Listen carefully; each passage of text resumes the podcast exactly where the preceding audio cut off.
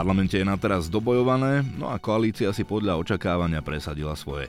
Popri zmenách v trestaní majetkovej kriminality však tesne pred schváľovaním vysvetlo, že novela trestného zákona bude mať nemalý vplyv aj na vyšetrenie násilných trestných činov. Veľké emócie vzbudilo najmä to, ako zasiahne do práv žien, ktoré prežili znásilnenie. Naťahuje teraz prezidentka, ktorá môže zákon vetovať alebo aj podpísať a až následne podať podanie na ústavný súd, čím teoreticky zníži pravdepodobnosť zamietnutia jej podania súdom a ten získa viac času na rozhodnutie. Zaváži pri rozhodovaní súdu o novela aj spôsob, akým bola schváľovaná, alebo podstatnejšie budú jej toľko kritizované dôsledky. Začína sa komentovaný prehľad politicko-spoločenských udalostí týždňa. Počúvajte pravdu, ktorom sa budeme venovať aj zvyšovaniu platov členov vlády a novým štátnym tajomníkom. Sprevádzať vás ním bude Zolorác. Udalosti týždňa bude tentokrát e, komentovať komentátor denníka Pravda Marian Repa, vítaj štúdiu. Ďakujem za pozvanie, pekný deň. No po niekoľkých týždňoch rokovania parlament schválil novelu trestného zákona 78 hlasmi koalície. Hoci to vyzeralo opäť na nočné rokovanie aj s hlasovaním, parlament hlasmi koalície na návrh predsedu parlamentu Petra Pellegrino rozpravu uzatvoril s tým, že sa odchýlila od podstaty navrhovaného zákona. Je fakt, že poslednú hodinu pred ukončením a schválením rozpravy bola diskusia veľmi emotívna, ale fakticky sa od obsahu, teda od novely trestného zákona nevzdialila, pretože sa rozprávalo o tom, čo dovčera nebolo celkom verejne známe, respektíve to uniklo pozornosti a to je skrátenie premočacej lehoty o polovicu z 20 na 10 rokov pri znásilnení. Skrátuje sa však aj premočanie pri sexuálnom zneužívaní maloletých napríklad. Ako teda vnímaš ten priebeh a schválenie trestného zákona? Tak treba povedať, že trvalo to neskutočne dlho. E, otázka je, e, do akej miery má e, vláda možnosť nejakým spôsobom obmedziť tú opozíciu a jej obštrukcie. Už sme tu v minulosti naznačili, že obdobný problém riešili v susednom Česku minulý mesiac, keď sa rokovalo o znížení valorizácie dôchodkov No a tam napríklad e, Tomio Okamura obštruoval takým spôsobom, že hovoril v kuse, tuším, takmer 11 hodín. Alena Schillerová z ANO hovorila strašne dlho. No a táto kauza sa dostala na ústavný súd český v Brne. No a ten rozhodol o tom, že vlastne ak chce opozícia diskutovať a riešiť nejaký problém, tak by nemala obštruovať. Čiže toto je taký signál zo, súdne, zo susedného Česka. Uvidíme, akým spôsobom k tomu pristupí náš ústavný súd. Vieme, že o tom budú rozhodovať, ale bude to len senát trojčlenný, čiže e, zatiaľ nikdy nešli e, do nejakého zásadného sporu. Predpoklad je taký, že ani tentokrát nepôjdu. Tak necháme sa prekvapiť. A myslíš, že teda bude zvážovať aj tie okolnosti, pretože predsa je rozdiel príjmanie trestného zákona s takými ďaleko siahlými dôsledkami alebo nejaká čiastka? Je to rozdiel, ale zároveň skutočne my sme tu dva mesiace neriešili nič iné, len tento zákon. Čiže ja si myslím, že to bola skutočne dostatočne dlhá doba. Opozícii sa to nemusí páčiť. Ja si skôr myslím, že dôležitejšie bude samotné rozhodnutie vo veci, ústavného súdu a uvidíme vlastne, akým spôsobom toto prebehne. Toto je z môjho hľadiska kľúčové, či teraz pani prezidentka podá podne na ústavný súd, alebo zákon schváli a až potom sa obráti na ústavný súd, to už tak urobila raz. Takže toto je primárny a základný problém. Ja myslím, že už vrácať sa k tomu, že akým spôsobom, no bolo to bezprecedentné, to uznáme, uznáš asi aj ty, že takto dlho sa o žiadnom zákone asi v histórii samostatného Slovenska nerokovalo. Na druhej strane nebolo to samoučelné, že by len naťahovali čas, lebo ten čas bol využitý práve na to, aby aj sama koalícia opravila svoje, svoje chyby alebo svoje nedostatky v tom návrhu a takisto otvorila priestor aj pre odborníkov, pre Európsku komisiu a takisto sme sa aj dozvedeli napríklad o tom, že, že sa skracuje tá pramočiacia doba pri znásilnení, čiže toto všetko by verejnosť nevedela. Ja sa priznám, že skutočne, pokiaľ ide o tú premočaciu dobu pri prípade znásenia, som zostal prekvapený, doslova zarazený, aké dôvody má koalícia na to. A keď som počúval pána poslanca Gluka, to je ten nový poslanec, ktorý sa preslávil v úvodzovkách tým, že sa pobil s Igorom Matovičom, tak som tak povediať, mal až zimom riavky na tele, že žena, keď je znásilnená, tak vie, že je znásilnená a mala by to čím skôr nahlásiť. No, no nie vždy je to takto jednoduché, ako si to pán poslanec myslí a tá trauma je obrovská. Čiže skutočne tu koalícia preukázala, že nejaká empatia, nejaký súcit, ako keby v ich rádoch vôbec sa neprejavoval. A prekvapuje ma to, že sú tam aj ženy poslanky, ne? Ktoré minimálne tie mohli povedať si, že nie, že to, to niečo takéto je pre nás nepriateľné, lebo skutočne, ak v iných krajinách e, sú oveľa dlhšie premlčacie doby, respektíve nie sú, tak ja nevidím dôvod vôbec na to, aby sa to skracovalo na tých 10 rokov. Čiže to je jeden rozmer. Ten druhý, celkový, ja od začiatku som prekvapený, s akou razanciou, s akým buldočím nasadením do toho tá vláda išla, e, pretože mám pocit, že Slovensko skutočne má oveľa vážnejšie, zásadnejšie problémy, ako teraz riešiť novelu trestného zákona. A to, že urobili skutočne len nejaké kozmetické zmeny, naznačuje, ako keby odkazovali ľuďom, že nám je to už jedno že proste my si ideme svoje, odhľadnúť od toho, čo tu rozpráva nejaká Európska komisia, ktorá vyslala signál, že môžeme prísť o miliardu, to je vážna vec, ja si myslím, že v danej situácii každá koruna, každé euro teda je dobré.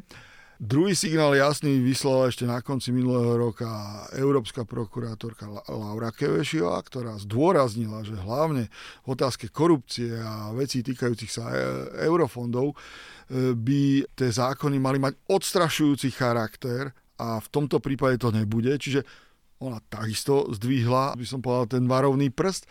No a okrem toho aj eurokomisár pre spravodlivosť eh, Didier Reynolds povedal, že existujú isté pochybnosti. Čiže my tu máme niekoľko signálov, ktoré prichádzajú a tá vláda, to je ako keby dieťa, čo som povedal, ktoré, ktoré skúša dať ruku na platničku a nerob to, popáliš sa. A to dieťa napriek tomu tvrdohlavo alebo proste bez rozmyslu neposluchne rádu staršieho, skúsenejšieho a urobí to. Čiže tak mi pripadá celý, celý prístup vlády, ktorá, ktorá vravím, bez zábran, bez škrupulózne, bez všetkého pristúpila na schválenie tohto. A mne z toho vychádza jedno, že skutočne tá vláda potrebuje, aby ten zákon platil fakt len jeden deň a budú tie mnohé trestné činy ľudí blízkych koalícií premlčané. Skutočne toto sa mi ukazuje ako primárny cieľ, lebo tu už bol to Tibor Gašpar, ktorý spomenul, že vlastne ono sa pripravuje celkovo príprava úplne nového trestného zákona. Čo ma dosť prekvapilo, že teraz vláda ide novelizovať trestný zákon a venuje tomu toľko energie a tu do budúcnosti No, je to len moja domnienka, ale to vlastne potvrdzuje to, že išlo účelovo, vyložene účelovo o to, aby sa to teraz prijalo. My vieme, že je to zlé, my vieme, že to, to, to nemôže dlhodobo tu platiť, ale splní sa ten jeden hlavný účel, hlavný cieľ, že tí naši ľudia im nebu- nepôjdu do basy, že tie tresty budú premlčané. No a potom o rok, o dva urobíme novú legislatívu a bude v súlade aj s odporúčaniami Európskej komisie a, a tak ďalej a tak ďalej. Čiže vyložený cynizmus, vyložená účelovosť z toho úplne priam priští. Spomínal si tú komisiu, ktorá vlastne zastavila hodnotenie nejakej tranže 900 miliónovej, čo vlastne znamená minimálne pozastávanie toho, že, že tie peniaze prídu na Slovensko. A v tomto sa zdá, že urobila koalícia ústupok tými poslednými na poslednú chvíľu, na rýchlo podávanými pozmeňovacími návrhmi Tibora Gašpara. Takže sa ukazuje, že naozaj toto je jediné, čo na tú koalíciu platí, že, že nám Unia zastaví peniaze. Vidíme, že Robert Fico má silné vyhlásenie možno na domácej pôde, ale keď príde na lámanie chleba, tak e, je oveľa krotší. A myslím si, že aj v tomto prípade e, si uvedomujú veľmi dobre, aká je tá situácia, pretože už aj minister financí Kamenický naznačuje, že sa idú hľadať nejaké rezervy, hovorí o 1,5 miliarde. No vedia, že ten rozpočet je neudržateľný v takejto podobe a niečo s tými verejnými financiami musia robiť. Čiže prísť o 900 miliónov, to by bola veľká, veľká rana. pre vládu, čiže áno, samozrejme, je to silný nástroj. A na druhej strane aj tá Európska komisia, poučená správaním sa Polska a Maďarska, ktoré evidentne porušovali princípy právneho štátu a celé sa to naťahovalo a vyzeralo to tak, že to všetko ide do autu. No nie, už aj tam si povedali, že my jednoducho budeme konať. My nezostaneme pasívni a vyplýva to aj z logiky veci, no peňazí nie je nikde dosť a prečo by nejakí daňoví poplatníci v tých bohatších členských krajinách mali prispievať krajinám, ktoré v prípade Slovenska sa to tak povediac rozkradne, respektíve sa aby som to správne vyjadril, sa budeme benevolentne správať k páchateľom e, trestnej činnosti. Ešte sa vrátim k tým násilným trestným činom alebo tým znásilneniam spomínaným. Celú dobu sa rozpráva o tom, že sa upravujú tieto veci v majetkových trestných činoch. Celú dobu sa hovorí o korupcii, o krádežiach a tak ďalej. Prekvapilo ťa, že zrazu vyskočili takéto veci? Lebo spomína sa napríklad aj premlčanie v prípade vraždy Daniela Tupého. Samozrejme, že ma to prekvapilo, lebo skutočne sa mi hľadajú ťažko slova, to, to mi príde až cynické, lebo nevidím na to dôvod, aby k niečomu takému sa pristupovalo. Ak hovoria o tom, že chcú, aby ľudia žili lepšie, hej, tak toto rozhodne neprispieje k tomu, aby sa na Slovensku lepšie žilo. My vieme, aké problémy majú ženy, ktoré sa boja, častokrát žijú v domácnosti s nejakým tyranom, sú obete domáceho násilia my skôr potrebujeme prelomiť to mlčanie a tak povedať primeť tieto týrané ženy k tomu, aby začali o tom hovoriť. A my tu teraz urobíme úplný, ale že úplný totálny opak toho. Tak pre mňa je toto skutočne nepochopiteľné. Áno, lebo keby niekto chcel ísť v ústrety tomu, aby teda to nahlasovali, tak napríklad e, nebude taký problém s prijatím tej definície znásilnenia, kde sa vyžaduje súhlas ženy, nie len aby sa skúmalo, že či bola pri tom znásilnení nejako fyzicky poškodená. To len teda na dôvažok, ale e, poďme ešte k tomu príjmaniu. Ku koncu rozpravy od stredy sa postupne začali zapájať aj koaliční poslanci na to, že sa nezapájajú a že nejde o diskusiu, upozorňovala Maria Kolíková s tým, že aj tento aspekt by mal podľa nej zvážiť ústavný súd. Môžu teda podľa teba aj takéto veci závažiť pri rozhodovaní ústavného súdu? Viem, že nie si ústavný právnik, ale... No, toto je dosť ťažká otázka. Ja sa ti priznám, nemám kryštálovú gulu, z ktorej by som e, vedel vyveštiť. Aké dôvody e, uvedú tí ústavní právnici, nechajme sa prekvapiť. To skutočne neviem ti zodpovedať relevantne. To by som asi len typoval. Poviem ešte len jednu poznámku. Skôr to zase ukazuje na akúsi aroganciu moci že my tu máme nejaký zákon, vieme, že máme väčšinu a my sa s vami nemáme o čom baviť. Čiže toto je zase pre mňa taký návrat do 90. rokov. To obdobie 94-98. Že my vieme, že silou všetko presadíme, takže na čo tie zbytočné v úvodzovkách reči okolo. Ako som spomínal na začiatku, e, tak ten návrh na ukončenie rozpravy a, a hlasovanie e, dal sám e, Peter Pellegrini ako predseda parlamentu. Vieme, že predtým to robil niekto, tento, tento návrh s, týmto, s touto iniciatívou prichádzal niekto z koaličných poslancov. Vidíme, že v poslednom čase sa Peter Pellegrini konfrontácii vyhýbal, vyhýbal sa aj komentovaniu diania okolo trestného zákona a teraz praví toto Môžeme si to vysvetliť tak, že začal pracovať na tom, aby sa e, v druhom kole prezidentských volieb zapáčil napríklad aj voličom Harabina, takými akoby ráznejšími, tvrdšími krokmi? Ja si myslím, že išlo celkovo o to zastaviť túto debatu, lebo termín volieb sa blíži. Uvedome si, že to je mesiac a čosi prvé kolo. Čiže počítajme ak by prezidentka ten zákon teraz vrátila, zase nejaké dva týždne prebehnú, znova by sa o tom hlasovalo. Čiže tá téma bude stále žiť si vlastným životom a myslím si, že je v bytostnom záujme Petra Pellegriniho, aby táto téma už tak povedať bola zhodená zo stola. On sa potrebuje sústrediť na svoju kampaň a potrebuje vystupovať pozitívne. Čiže Áno, môže tam byť aj tento aspekt, že vieme, že je, je tu nejakých 10 až 15% voličov, ktorí budú voliť krajnú pravicu, či už Harabina alebo, alebo Kotlebu, tak to bolo aj v minulosti. No a do značnej miery títo voliči budú dôležití a rozhodujúci v tých voľbách. Súvislosti s trestným zákonom e, sa diali a videli sme to aj v stredu pred parlamentom e, opozičné protesty, ale tie protesty organizujú aj občianské iniciatívy alebo občania. Vidíme, že e, nový protest zvoláva aj tá iniciatíva Zaslušné Slovensko na koniec februára, ku koncu februára koalícia zvykla vyčítať vlastne týmto protestom, že ide vlastne o prezidentské voľby, že to je vlastne na, podporu Ivana Korčoka. Aj komentátori hovoria, že niektorí, že, že teraz po schválení tohto trestného zákona si budú musieť nejak umelo akoby, že nájsť nejakú novú tému, aby motivovali e, tých ľudí znovu prísť na námestia. Je to podľa teba tak, že treba e, niečo hľadať, alebo že už tí ľudia nebudú mať dôvod prísť? Ja si myslím, že tí ľudia e, už sa dostali do takej vývrtky, som to, ak môžem použiť taký výraz, že im už ani veľmi netreba motivovať alebo zdôvodňovať. Ako tu pretiekol pohár trpezlivosti a vláda sa správala veľmi kontraproduktívne v tomto, že vlastne takto násilu prijala legislatívu, ktorá je veľmi diskutabilná. No a ja si myslím, že na tie námestia tí ľudia budú teraz sami prichádzať. Ako, to už nie je len o Bratislave, ale vidíme, že to sú skutočne aj okresné mesta, e, podstatne menšie, že tam ten protest je spontánny.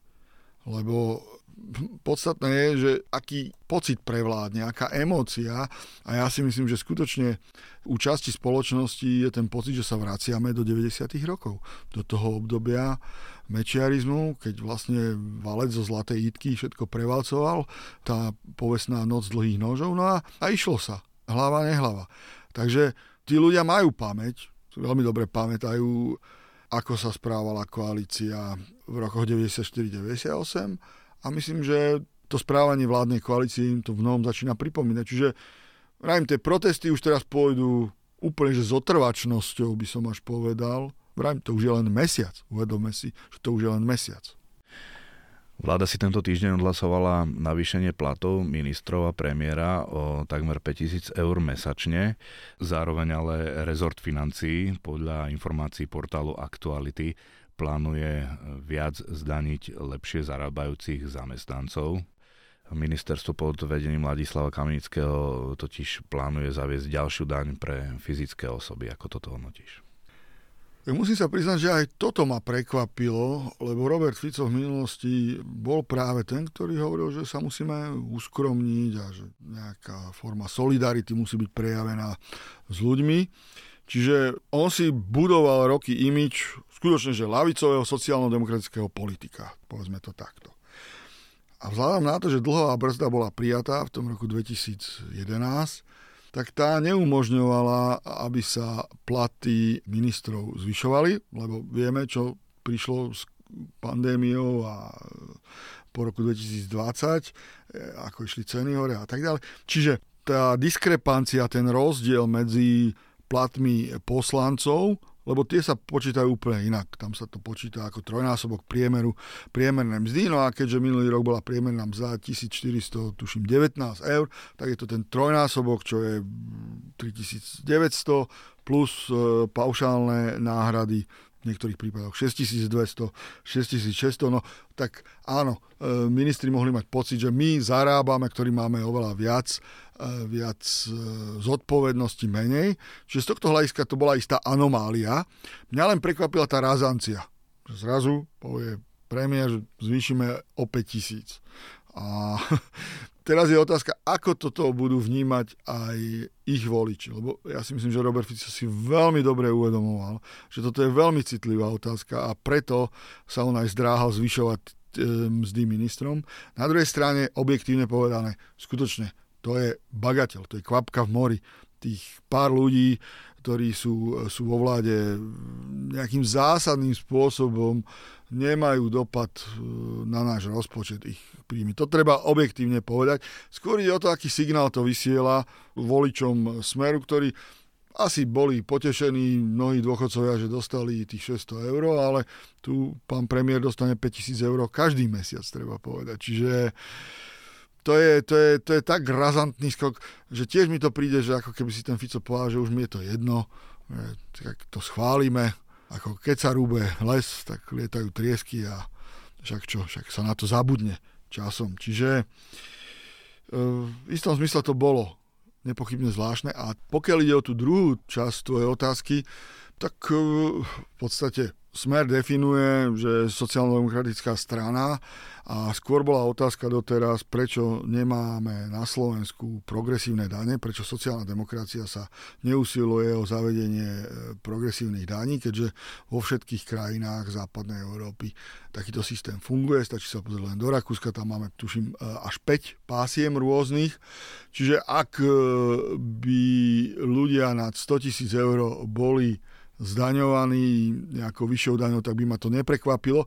Skôr mi to ale zase príde nesystémové z toho hľadiska, že tí ľudia potom budú uvažovať, ako nejakým spôsobom zoptimalizovať tie dane, aby som zostal v tom pásme pod 100 tisíc. Čiže ja si myslím, že ak chcú robiť zmenu, tak by skutočne mali pristúpiť na to reálne sprogresívnenie daní. Že bude niekoľko tých pásiem a tým pádom sa ťažšie bude hľadať nejaká uniková cestička, špekulovať, ako by som sa ja tomu vyhol. Lebo skutočne nemusíme objavovať Ameriku, pozrime sa do Rakúska, pozrime sa do Nemecka, máme je klase 1, 2, 3 a tak ďalej, tie daňové pásma, takže tým sa kľudne môžu inšpirovať.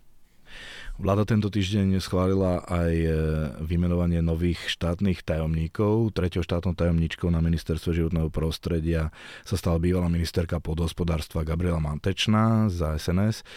Katarína Roškování bude pôsobiť ako tretia štátna tajomnička rezortu spravodlivosti a tam ide o prokurátorku, ktorá bola spomínaná aj v Kočnerovej tréme.